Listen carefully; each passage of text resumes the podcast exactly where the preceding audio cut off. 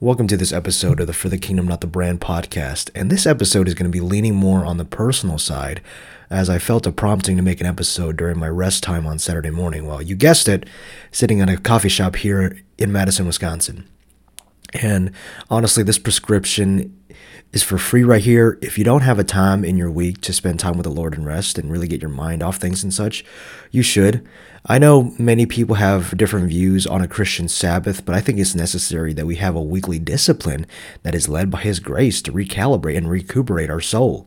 Especially if you're a student, it's easy to get caught up in the chaos of school and have it at the center of your life. But man, how glorious it is to sit down somewhere, not have to think about schoolwork, and really rest in the Lord's presence.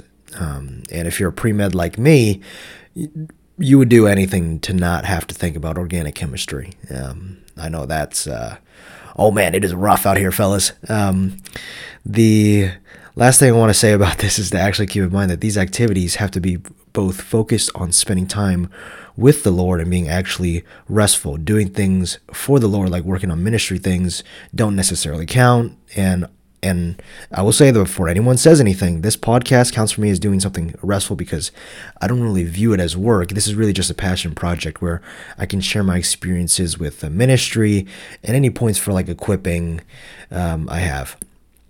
Anyway, um, this is for those who don't know. Um, I, I, I have a speech impediment um, in the form of a stutter, and it's been a big part of my life ever since I was kind of diagnosed with it um, in third grade.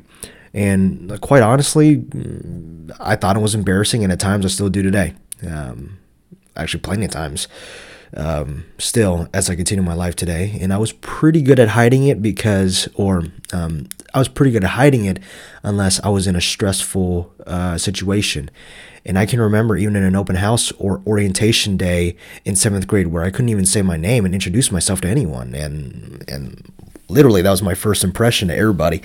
Um, and it still makes me cringe honestly to this day because it was my first impression in the Christian school that I would spend the next six years and ultimately graduate from. And and um, and while it's not intentional that people are trying to bully me like yeah like they they definitely referenced that moment a handful of times throughout the years. And and I'm just like oh boy.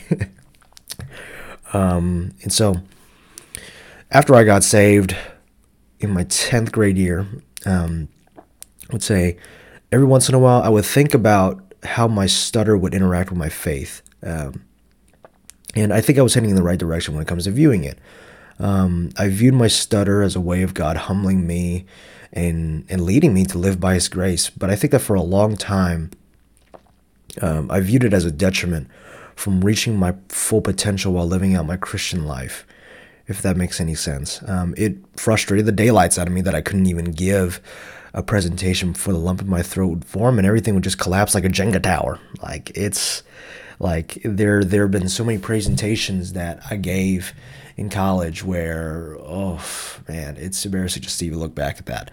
Um, and I'll keep it real here and say that I'm still tempted to think at times the Lord has forgotten me when I deal with my stutter or when I go up to present or that he isn't with me when I'm doing something like that. Like it's it's easy to think that um, he isn't with me while I'm doing something as simple as introducing myself to a person that's brand new at Salt Company or who who who I haven't met before at church, um, or or even when I'm giving a PowerPoint. And I think a big part of how I'm being led to view my stutter in a biblical way is just from hearing from a mentor of mine back in Georgia.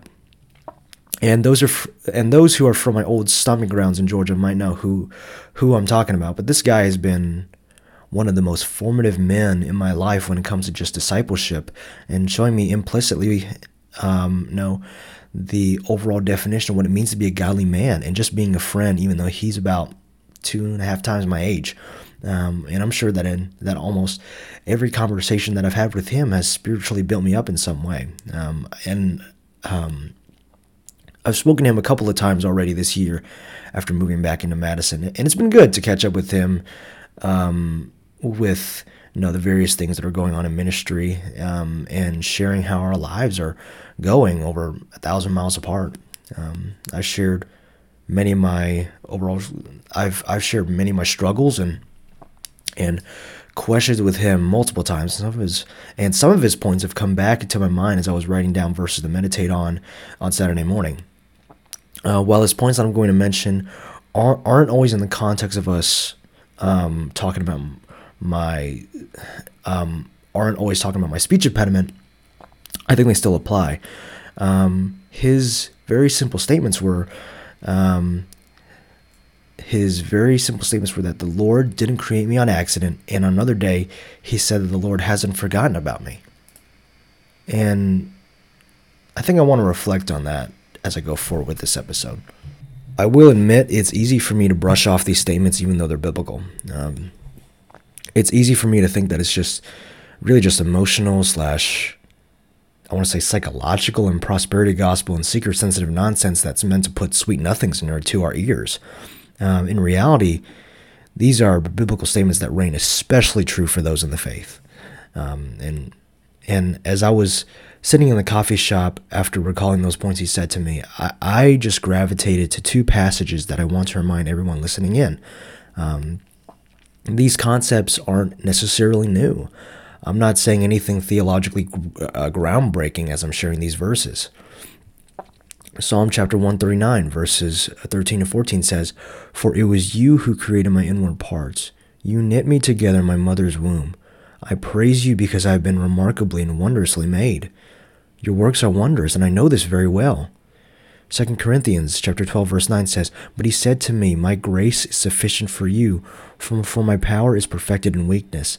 Therefore I will most gladly boast all the more about my weaknesses, so that Christ's power may reside in me. I want to say again that this isn't seeker sensitive prosperity gospel nonsense. This is coming from the Word of God. Let's bring glory to Him because we are His image bearers, His children through faith, and He would deliver us safely to the golden shore. He did not make a mistake when He knitted us together. All things work together for the good of those who love God, who are called according to His purpose. Romans 8:28. I'm not saying anything prosperity gospel. I'm saying that in the midst of our trials, in the midst of all of the various calamities that we have in our life, it is ultimately for our good. It points towards Him, it brings Him glory as we turn to Him for our dependence in our life. We should depend on Him because He deserves all of our cries to Him. And as I recall the article that I shared from Reagan Rose last episode, I think of how pessimism is a sign of our own heart posture in that we mistrust the character of God. I want to challenge everyone listening in about praying to the Lord about the certain insecurities that we may have. Are we letting these insecurities about ourselves begin to foster mistrust in the Lord? And perhaps we need to set aside time to get right with Him in order to truly see His will and how He can use us to encourage others who, who are struggling with the same insecurities in the faith. And just to go forward with how His grace truly is sufficient.